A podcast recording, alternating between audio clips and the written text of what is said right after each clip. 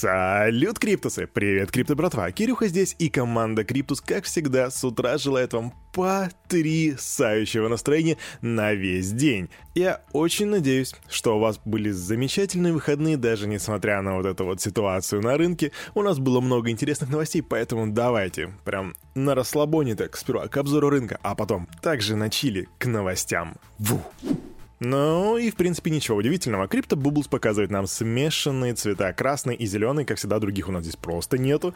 Э, доминирует красный, но есть вкрапление вот такого зеленого, типа ZEC плюс 19,8%, VGX плюс 34% и так далее. Но что же по нашим флагманам? Бетховен 57475 упал на 2,5%, эфир 4186 минус 4%. При этом доминация биткоина на рынке составляет 42,2 2%, а капитализация 2 триллиона и 560 миллиардов долларов. Бабки сквизят с маркета, прям выжимают. Но вот что здесь интересно, так это индекс страха и жадности, потому что сегодня он составляет 50, то бишь нейтральный. А когда мы с вами завершали неделю в пятницу в прошлую, было, если не ошибаюсь, 34.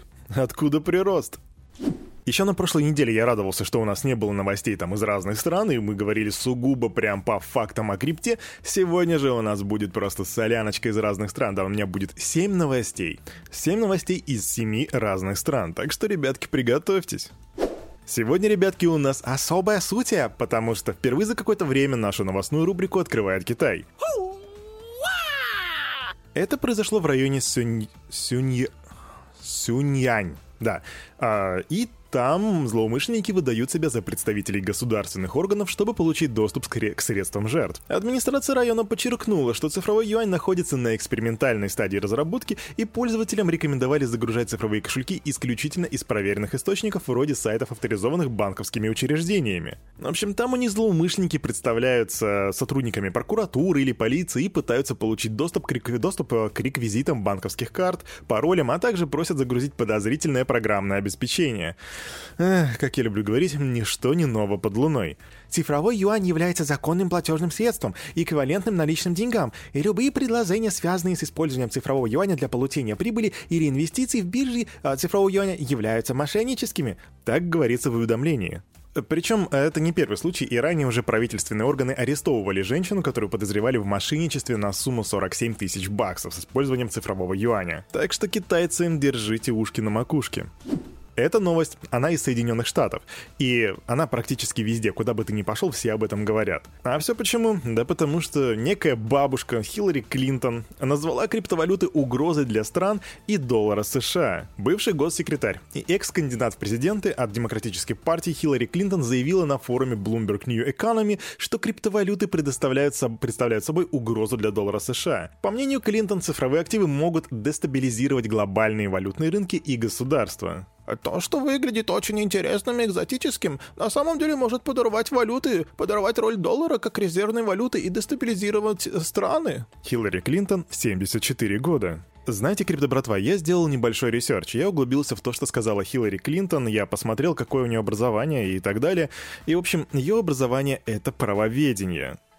Почему человек с правоведническим образованием пытается размышлять об экономике, причем не углубляясь в ее нюансы, сказать мне достаточно сложно. Возможно, это популизм. Здесь мы можем явно видеть, как э, Хиллари... Хиллари... Хиллари... Извиняюсь. Хиллари Клинтон не разделяет понятия как криптоактив, криптовалюта, альткоин и биткоин, потому что все они по факту имеют свои отличия. Плюс сверху докинем сложившуюся ситуацию с инфляцией и госдолгом в США, который недавно просто показал космические цифры. И можем сказать, что то доллар на самом деле и вся нынешняя политика как раз-таки дестабилизирует э, страны гораздо быстрее, чем э, тот же самый биткоин. Хотя бы по той простой причине, что в биткоин нельзя запустить свои ручоночки. Хотя бы потому, что биткоин это географически независимый, личный, суверенный фонд благосостояния.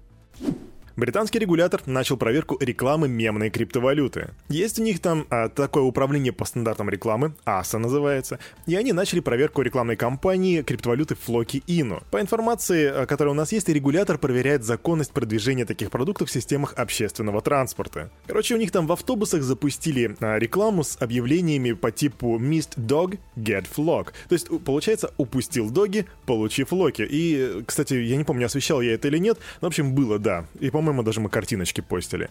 Жители британской столицы могли наблюдать такие объявления в автобусах, поездах и станциях метро. И кто-то пожаловался из граждан на вот эти вот рекламы.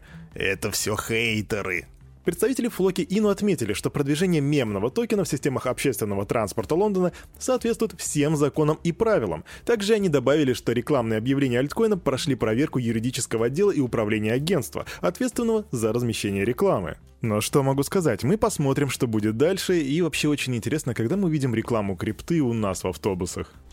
А тут у нас свеженький use case из Украины. Там будут отслеживать поставки древесины через блокчейн. Звучит очень многообещающе на самом деле по разным причинам. Украина присоединилась к пилотному проекту международной организации Forest Stewardship Council для отслеживания э, движения древесины на международных рынках с помощью технологии блокчейн. Об этом сообщает заместитель председателя Государственного агента лесных ресурсов по вопросам цифровизации Виктор Смаль. По его словам, запрос на внедрение системы постоянно поступает от мировых производителей, желающих получить только сырье из проверенных источников. Сведения о древесине, ее происхождении и перемещении будут накапливаться в децентрализованных международных базах данных, они же леджеры. Технология блокчейн обеспечит целостность информации и исключит возможность злоупотребления с уже внесенными данными. Так заявляет чиновник, и это чертовски верное решение, правильное. Ну, по крайней мере, точно, по моему мнению. В общем, внесенные данные могут отслеживать древесину от страны происхождения до дальнейших передвижений на международных рынках. И благодаря системе такой а, украинская древесина будет отвечать всем международным требованиям по прозрачности и отслеживаемости сырья. Вообще в нашем мире вот это незаконное перемещение древесины, коррупция, которая там находится и прочее, эта штука, это реально очень больной вопрос. И когда блокчейн может помочь решить вот такие вот проблемы, то это просто очень круто. А новости из России сразу криминал. Да, у нас тут небо- некоторые цифры. За 2021 год в Иркутской области украли майнеров на сумму 76 миллионов рублей. В общем, было зарегистрировано 250 фактов хищения только по Иркутской области. Э, крали оборудование для добычи крипты. Совокупный ущерб, как я уже сказал, был, даже превысил 76 лямов.